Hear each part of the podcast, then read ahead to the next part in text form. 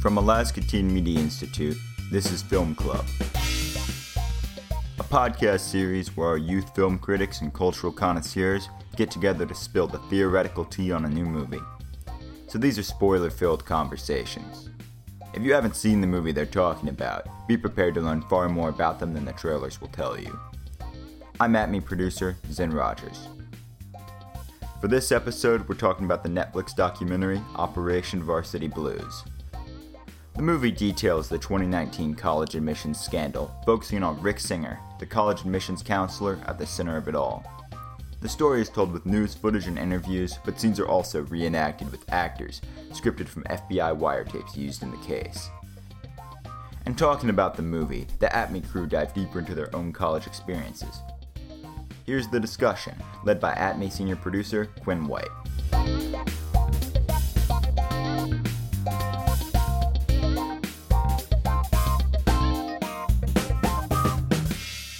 So, uh, my name is Quinn. Um, I'm a senior ATME producer, and I am a junior at the University of Southern California. My name is Sam. Uh, I don't go to University of Southern California or any school. I guess I'm a graduate. I'm a ATME media mentor, senior producer, um, and I use they them pronouns. Um, hi, I'm Chloe. I'm a ATME producer. I also just graduated from the University of Vermont. Um, I use she, her pronouns. Hi, I'm Janya, and I'm an ATME youth health reporter. I am currently taking the year off of college, but I will be a junior at Harvard in the fall, and I take she, her pronouns. Yeah, well, I'm Daisy. Um, I use she, her pronouns, and I am going to the University of Alaska Anchorage. Um, I'm a sophomore. Yeah, I'm a sophomore. So, um, I guess we could just like get started by talking about like our initial thoughts on the documentary. If anyone wants to go first, if, if I may. If um, you may. I know I have a lot of thoughts, so I want to start with somebody else. If I may. Um it just made me sad. Like honestly, I think eh, you know, I like I like to think that everyone like I just love to see like the good in people and I just like to think that everyone like has a little a little good in them.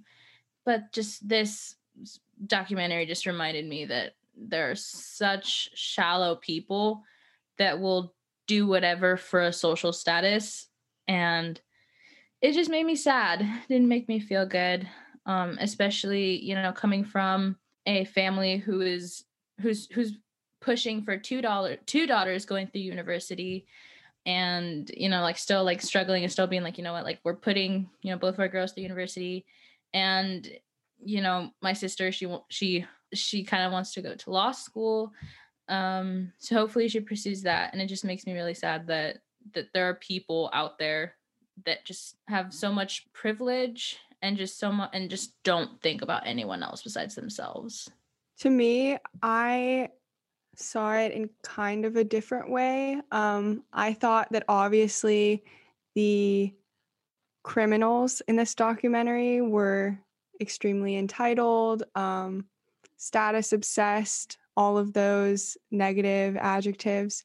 Um, but I think it's symptomatic of like a larger societal problem. And I think that people um, do similar things in a legal manner all the time. Like there are people making large donations to universities to get their kids into school um, through legal avenues. And that's just like a reality of what the world is like now. And I'm not really sure how to address the issue of prestige and the issue of attaching um, a status point to where your child goes to school, um, where they end up getting admitted. But I think at the root of this whole problem and like the the circumstances that allowed this whole situation to exist is just like massive income inequality, um, and that's really the thing that that troubles me more than just detesting the parents that um, that were involved in this case, I just am extremely discouraged about the lack of social mobility in the United States and the way that college admissions perpetuates perpetuates the the existing um, class hierarchy that we already have. Um, for some reason, I feel like I'm always obsessed with like uh like white collar crime type documentaries and stories. So I knew I was definitely gonna like have to watch this at some point. But I'm always like left after watching these things like just like I mean, first of all, very demoralized about capitalism and just like the systems in place, but also just wondering like, wow, what was the point of all of that? Like, what was the point of that documentary? Like, and like nothing good came out of like that FBI investigation. I don't, I, I don't know. It, it's definitely a very demoralizing but fascinating genre, and and it, it sparks a lot of interest in in me, and I'm not really sure why. Yeah, I definitely um it's I feel like this genre is becoming such a maybe it's always been popular, but I feel like especially right now it's really popular on Netflix. And the guy who directed this documentary also directed um, Tiger King and the Fyre Doc on Netflix. So it like you can definitely see that it goes into like a certain type of addictive genre. I was thinking about that too. There's just something so fascinating about I think I think all of us know that well not I don't want to say everyone, but I feel like uh, a lot most of people in the US I'm I'm just going to say are aware that maybe not on a conscious level but they know we live in like a very classist system and a very like world that's based on prestige and things like that but and we but because we don't always get to see behind the curtain of like the actual corruption i think there's just like a shock factor of watching the documentaries that is really um addictive and like yeah fascinating to watch but um I don't know. My reaction to the documentary was just like, oh my God, this is going to be kind of triggering because, like, the video of everyone getting rejected, it sent me back to getting rejected from like every college I wanted to go to. Now that I've graduated college and four years, four or five years later from applying to schools, it's funny, like, thinking back to that time because I had so many ideas about like college and where to go that are just based on prestige and I don't know, this documentary just made me reflect on that time of my life, I guess, where I was cared a lot about where I went to school. But yeah. so yesterday, I guess it was April 6th, um, was this year's Ivy Day, which is uh, when all the Ivy League schools collectively release their admissions decisions. Um, and so I saw a lot of posts on my feed of, you know, welcome Harvard class of I guess it's 2025 now. Um, a lot of celebratory posts. And then I also saw some TikToks and other social media posts of students getting rejected from pretty much everywhere where they applied or you know their dream schools and they'd post their their stats their test scores their grades and um, you know they, they these would be excellent students getting rejected from pretty much everywhere they wanted to go um, and definitely like seeing that sort of thing and seeing the acceptances and the rejections and all the reactions in the documentary um, for sure brought me back. Obviously, I was absolutely thrilled to get into Harvard and other schools, and admissions ultimately ended up well for me. Um, but my dream school initially was Stanford, and I got rejected early. I didn't get deferred, waitlisted, anything like that. Um, and I was just crushed. It wasn't like, it wasn't so much like an issue of, oh no, this prestigious school rejected me, but it was like, the I had this vision in my head of what the next four years of my life were going to look like, um, and I couldn't help it. I put all of my fake scenarios um, in the setting of Stanford's campus, and I just when I would daydream about college, when I was like trying to get through the high school grind, I would just always drift off to that dream of like being at this one particular campus. And so when I was rejected from that school, that idea was instantly shattered and there was no going back from that. Like you can't reverse it. You can't uh there you can't like try again really. Um so for a few months there I was feeling pretty dejected and like although college admissions ended up like extremely well for me and worked out perfectly, um, that the pain that those students are feeling after putting in all that hard work is so relatable and so real. Um, and I hate that I hate that high school is seen as like a means to an end, um, and everybody is just kind of slogging through it in order to attain something that may or may not happen. I was at Northwestern. I was going to school at Northwestern when they when the scandal came out, and I remember like it was like it was kind of big news on campus because there was all these people that had like bought their. I don't remember how many it was, but it was definitely a few Northwestern students that had like in my class that had like used this side door or whatever. But I just like was so not surprised at all because it's like, yes, those people use the side door and that's illegal or something.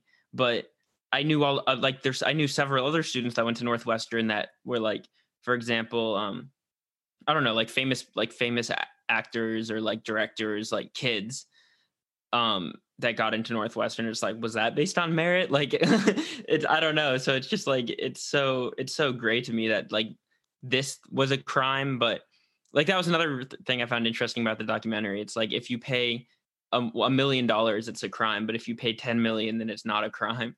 And in some ways, I find myself like like feeling pretty sympathetic for um, Rick Singer, who looked at like a, too much like Jeffrey Epstein um, for comfort, but um, but I just like at one point, like I just like I, it's hard to be mad at him. Like he just he he just found a way to like make a lot of money. Like I mean, I mean, I started it. It got a little frustrating when he like started immediately snitching on every single one of his clients.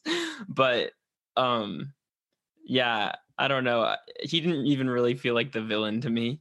I don't know. I, capitalism is the villain, I guess. One thing I keep on kept on thinking about I after um, watching this movie is my perspective on college changed so much by going to uh, college out of state and especially going i think to school on the east coast made me see college really differently because i i feel like in alaska like there's only like six or seven colleges in the entire state versus you know in massachusetts vermont or wherever. There's like multiple co- like way more colleges usually. Um, even though a lot of like community colleges and smaller universities are like shutting down in a lot of places. But um, i don't know. I just feel like going to school at uvm changed my i feel like it's hard going like looking at schools. It's really easy to buy in, into the idea of prestige in alaska because when you maybe your parents didn't go to college or you have a different perspective on it and all you see is USA Today's top 10 college list. It's like, of course, you're basing your idea of what a good college is based on like these kind of arbitrary things. I don't know. Does does anyone kind of have anything to say or any thoughts? Yeah, I um yeah, I think I think I was talking to to to some of you guys earlier that my parents are like super like happy and excited to to um to have like girls in, like like both of us in university. And for me for a long time and actually after this docu uh, um or before this documentary it was kind of like yeah i'm going to uaa kind of whatever like you know but now after going to the after watching this this documentary i was like yeah like that's like yeah like i'm going to university. Like that's super awesome. And i'm def and i definitely like echo what chloe said was that um was that just the prestige kind of vibe of it just kind of made me change and kind of made me think like you I could go to whatever university and I'll still get like an education. I'll still get a piece of paper that says I took classes and yeah, so now I'm uh, like I don't know. Now I'm just now now when I say I go to the University of Alaska Anchorage, I won't say, oh, I just go to the University of Alaska Anchorage. I'll be like, yeah, I go to the University of Alaska Anchorage so I know mo- you guys kind of know my background, but I did my first two years um, of school at a small school in the Bronx that was mostly commuter students, and then I transferred here, and um, the transition has been totally like out of this world. Honestly, um, I when I was in high school, like I really like I've always like really um aspired to like have like for higher education and I really wanted to go to like a big school in high school but it just wasn't really a possibility for me at the time. I didn't like admittedly I didn't do very well in high school. I didn't take a bunch of AP classes and that was a big thing they talked about in like the documentary is like all these people like take like all like these crazy amounts of like AP classes and pretty recently um I had this boy in one of my classes like we were working on a project together and we were in a Zoom class and he asking me about like he was asking me all like these really kind of weird inappropriate questions and he was like asking me about like the classes I took in high school and he was like what aps did you take? What aps did you take? And i was like i didn't take any aps and he was like are you serious? You go here and you didn't take any aps he listed off all 15 aps that he took and then he uh, continued like i said he continued to ask me all these weird questions then he was like so so what are you like how are you paying for school? Like how are you doing financial aid wise and i was like that's a weird question to ask. And i went well i'm really stressed out because like i'm trying to figure like i'm like trying to like navigate loans and like neither of my parent like neither of my parents went to college my mom when i got to college my mom thought they just gave you the books she like she like they didn't understand it and he went oh my gosh i could totally relate my parents both went to USC. They told me they'd pay for my undergrad, but I'm going to have to pay for myself to go through medical school. And I had to, I went, all right, all right, it's time to like hang up. I was um, just like, I've met, uh, I guess what I'm trying to get at is like, I've just met like a lot of extremely entitled people who, um, like just try to flex how smart they are or like that they're like richer than you or like I don't like it is like um like Janya said and I think that kind of leads me into my next question is I really want to talk about like that word prestige and what it means and its importance in higher education. Yeah, I definitely have something to say about the prestige piece. Um so the two halves of my family are pretty different in terms of education experience. My mom's side um, is very highly educated. Her siblings went to really big name schools, Duke, Yale. Um, my mom went to UVA.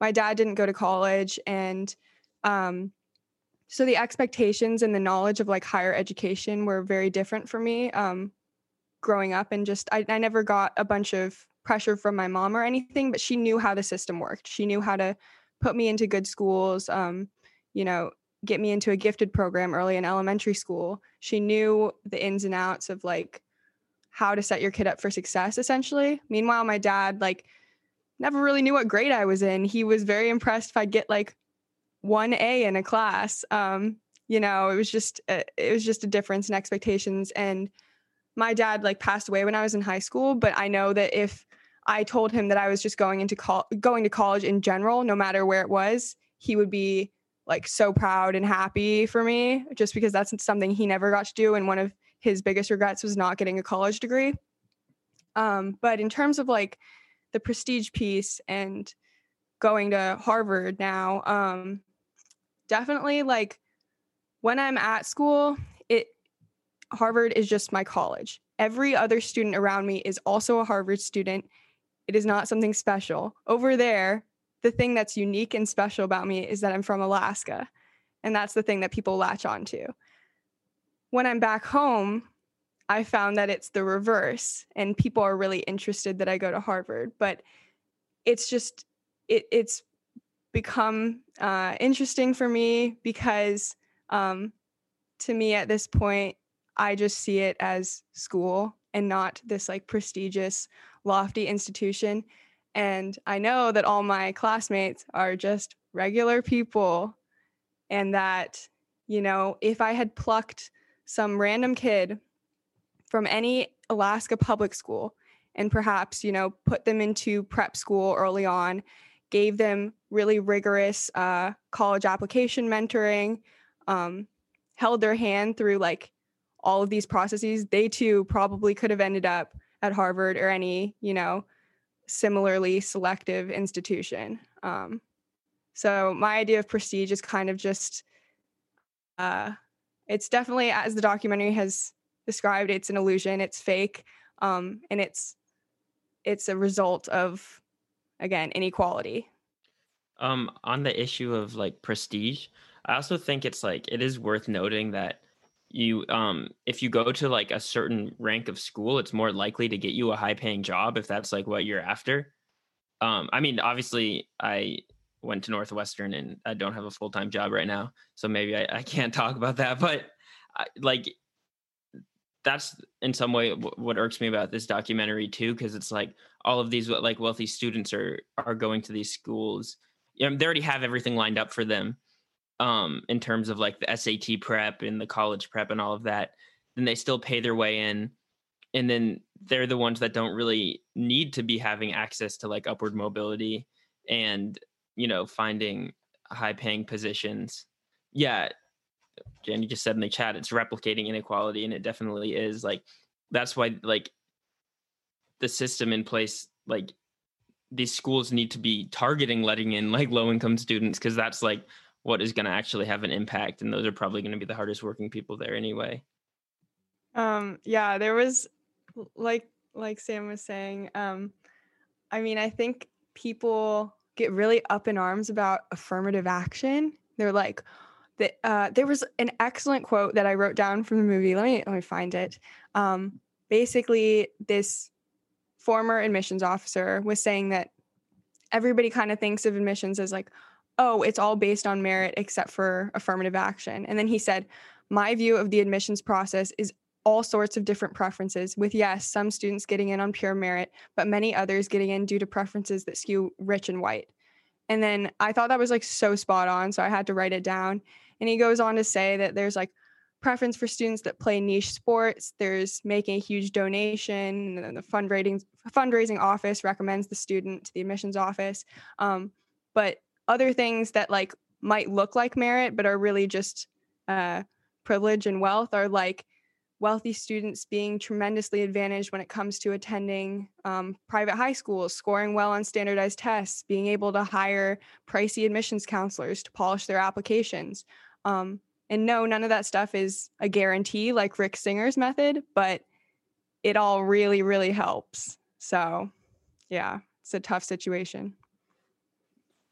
I was gonna say, I feel like this builds off what you were saying earlier, but um, talking about affirmative action, I also think there's something really messed up that happens with like kind of like how you're saying like people at Harvard are like, oh, you got in because you're from Alaska. Like there's just this like I think it puts like students of color in like a weird position of being like people are always gonna look at you like oh you got in because you're x race which is really messed up and like just perpetuates like problems within the classroom that makes it hard to like fix our country.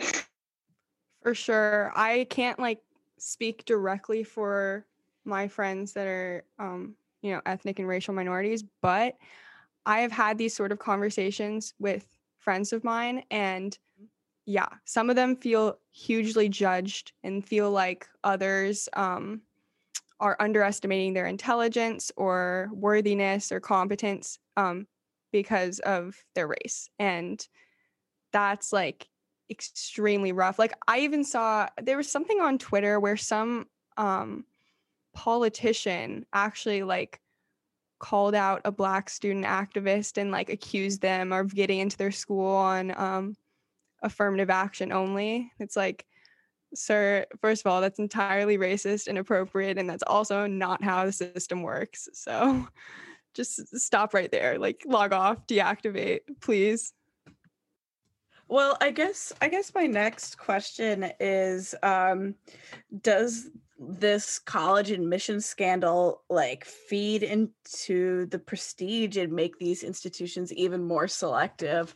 Because one one thing that they were talking about in the documentary towards the end that really stood out to me um, was uh, when they were talking about how now when people apply to colleges like they're gonna think about like oh well like rich people are paying like millions of dollars to get into these schools like they must be worth like going there. And honestly that's a thought i had when i got in here. When i got into usc my mom posted like this really awful mean thing about olivia jade on facebook and she was like, Olivia Jade's an idiot. Lori Loughlin has stupid daughters. You know who's not stupid? My Quinn. I didn't have to pay for Quinn to get into college. And it was really embarrassing. But um, you know, I I don't know. It just I have a hard time. I have a hard time because, like I said earlier, I think honestly like where you like getting into co- like there's no like formula to get into college you know? Like there's no like grades you need to have or like classes you need to take because it's all totally skewed. I don't know. I don't know. But um yeah i just guess i want to talk about if like what the results of this documentary or in the fallout is going to be. Um i think that I don't know. I, think that obviously, hopefully, things will change and people will be like, you know what? Like, yeah, I can go to this school and like, hopefully, there won't be like a stigma around it anymore since it is literally shown there how skewed and how like how skewed it will be. And something that I wanted to say too was that I thought it was so interesting how the parents were just so worried about this getting leaked. Like they were just like, they were just like, Are you sure? Like, this is okay. This is gonna be like under wraps. Like, no one's gonna snitch.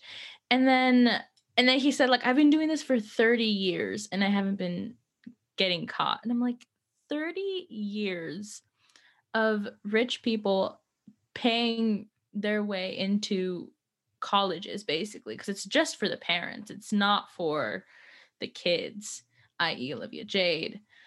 And it's it's just really sad but i think hopefully that now people will be like yeah sure like i go like again like now i have a new pride of like yeah i'm go- i'm going to the university of alaska anchorage and like yeah. And i think that just having just having that piece of paper that says i went to school for blank is enough for me now because now i know that prestigious schools are are not it. Yeah, sis. Daisy, you're right. Going to going to a prestigious school does not automatically make you smart. Being smart is what makes you smart. Oh, one thing I that I brought up briefly that I didn't like about the documentary um was well, maybe it wasn't the documentary, but just like the framing of like the that justice was served and that like oh like they they caught these people and it's like no like these people went to prison for like a few months and it's like who even really cares? Like maybe you send them for prison their whole lives like i don't care like it, like that like what actually needs to change is like yeah like student loan forgiveness and like starting to create systems where like college is free and like like it doesn't matter that these people were caught because at the end of the day it's like like the SAT is still around. Like the fact that they got rid of the SAT during COVID and they're like gonna bring it back maybe next year. Like I don't know. To me, that that was frustrating a little bit about the documentary. That it was almost like at the end it felt like there was some sort of conclusion, but to me, like it, it was it's so it felt so arbitrary that these people are gonna go to jail for a few months and maybe like a, a hit to their reputation. Like it doesn't matter. Yeah, adding on to um, what's been said, I I think my biggest problem with the documentary is that it focused on these like 50 people that got a slap on a wrist for being involved in a huge scandal, but I don't think they really like delved into like inequality in the US and also just like the reasons why college is so expensive and the a way that they could have um like I feel like there was more of a potential for them to actually like um i don't know really look at why college like or like they never talked about like president salaries for a million dollars a year and asks for so much money from students um, and then won't give their student a computer. Or they don't really talk about that um, and the other thing i wanted to ask you guys every, everyone is like uh so they kind of made it sort of they like reenacted all the scenes what did everyone think of that because it felt like they were making up for not being able to interview singer or something I was so confused like the entire time. I was like, uh, like because I think it's just because I didn't read like the first excerpt where it was like, oh, like these are from li- like actual recordings. So I was like, oh, like are they making this up? Like are these actors? Like what? What's the dealio here? But then I just kind of figured out through context clues that yeah, these weren't actually like the real people. They were just actors. But they looked like like re- like they looked pretty close to the person. So that's why I was like, wait, are they reenacting their own crimes? And also Yeah. that one woman in the uh I don't remember her name.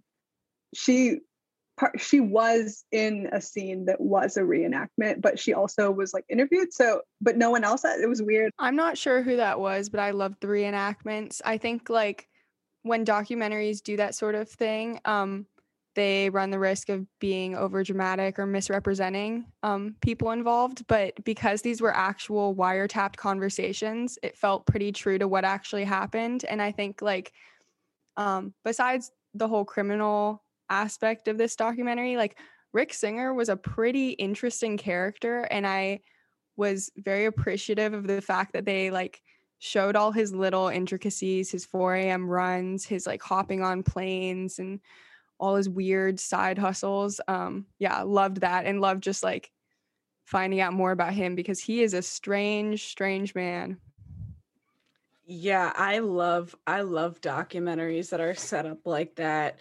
Um honestly, I can't really I just I love I love a good documentary and you know, like we were talking about um the whoever directed this directed like Tiger King and all like a bunch of other super popular documentaries from earlier. Um but yeah, I love stuff like this and honestly, it really like the scene where they had like all like the adults or like all like the parents like talking on the like I really loved all like the phone conversations. My favorite ones were when they were like calling their kids stupid or like talking about how like they were um like cheating or like photoshopping like their pictures to get on like these teams and there is just nothing i love more than like um like some richie rich exposing themselves like over wiretap. I don't know i just really eat that stuff up i really like it. I just i really was into this documentary. It's just it's Yeah. really it's really made me question um it really made me think about my own um college experience so I think that that was probably like like my favorite part about this documentary was just like these rich people be uh, like them talking about about their kids made me feel sad because I was like, dang, you like don't even believe in your own kids that you're raising. Like that speaks more about you than it does like them. Um, but also like just like hearing them be like like because I think they were like he was just because he was complying with the FBI and he was just kind of calling them to be like, hey, just wanted you to confirm that this illegal activity is what we're doing. And them just being like, yeah, whatever. Like, why? Like, what? Like, I thought that was hilarious when they were talking about how like white collar criminals are way more likely to just immediately incriminate themselves over the phone. and then they all did. They all just like I mean, which makes sense, I guess, if you give like such low consequences, like if if you have that kind of money, like I guess there there isn't really a lot to be afraid of. So, but it, that that was funny to watch. Yeah, Sam, you're totally right. And I think what you were talking about earlier and what I kind of want to end on are like if if there if anyone really faces any consequence in this like cuz I mean like these people were I think like they were like fined and like they went to jail for like a few months but like what does that really mean and I guess who do we hold accountable dang, the accountable one is really making me think. I'm I'm, I'm stumped. Um, I think the accountable people would probably be just everyone and just hopefully like people learn just to not abuse the system or they'll get exposed or I don't know. We just need to create a culture where university is free, higher education is free or less expensive, like Jiminy. Well, definitely every one of those universities is very accountable. The fact that mm, Stanford Yeah. profited off of all this. Oh, also this hasn't come up, but the the the sailing coach at Stanford that was so sad. Like he literally, I mean, it it seemed to end up all right for him, but he got played by Stanford and they made money off of that too. But but yeah, in every politician is accountable probably like I don't know. Anyone who has power right now and then can see this stuff happening is accountable for sure. I think that's why like people get away with it because yeah, there's just no accountability. Like if you're rich, you can get away with anything. Yeah, I was going to say pretty much the same thing as Sam. It all comes down to who has power in the situation. And I'd say, like, especially government is accountable for this, um, just because our our laws are like one of the main things that perpetuate inequality in the United States. Um, just our like tax structure, um, our K 12 education system, the many, many other things, inequalities in healthcare. Um, yeah, and all of those things kind of go back to government um, and our legislators. Um, however, these universities are also obviously accountable, um, and everybody likes to every um, institution. I'm I'm actually particularly thinking of private high schools right now, but um, lots of private institutions like to look like they're promoting diversity um, and equity in their admissions procedures. Um, but especially in the case of private high schools that might have smaller endowments and really just don't want to give out financial aid, um, it that's not the way it is. They're these people want to appease the wealthy. And that's what it comes down to. The wealthy people have power. They are the ones that are catered to constantly. Um, and yeah, there's a lot of different moving parts. Um, but I don't think it's like an individual problem. And I don't think it stops with all the people that were indicted in this case. No one will be held accountable until you know Olivia Jade gets her Sephora um, makeup palette back. I think that was injustice that that was taken away from her. We need to get Olivia Jade back on YouTube. Are we Um, a pro Olivia Jade? Are we pro or Justice for Olivia Jade. Free Olivia Jade. Olivia Jade? If you're listening, I'm really sorry. My mom called you an idiot. It's only because she was proud of me. she probably got way more famous from all of this stuff. And she did, honestly. I can't even like they were talking about like like she already had a career set up for her. Before she didn't have to go to college. Yeah. Yeah, She that was would've- crazy. That's the weirdest part of the documentary is like none of these people needed to do like any of the things they Yeah. did to get into college. You've been listening to Film Club, a production of Alaska Teen Media Institute. Our show's theme music was composed by Kendrick Whiteman. Alaska Teen Media Institute is based in Anchorage, Alaska. We would like to acknowledge the Dena'ina people whose land we work on. Many thanks to supporters of our podcast, including James McCoy and John O'Hara. The views expressed in this program do not necessarily represent the views of the National Endowment for the Humanities or other sponsors. Thanks to our listeners who contribute to our programs and help us leverage additional funds and grants. If you'd like to support Youth Voices in Alaska and help keep our podcast going, you can support us through Patreon. If you're not familiar with Patreon, it's a membership platform that makes it easy for you to support creative endeavors like ATME. Just go to patreon.com slash Alaska Teen Media. You can also help out by subscribing to, rating, or writing a review of our podcast on Apple Podcasts or Spotify. Every little bit helps us get our stories out there. And if you are a youth ages 13 to 24 who is interested in becoming a member of our team, go to alaskateenmedia.org slash join to find out more.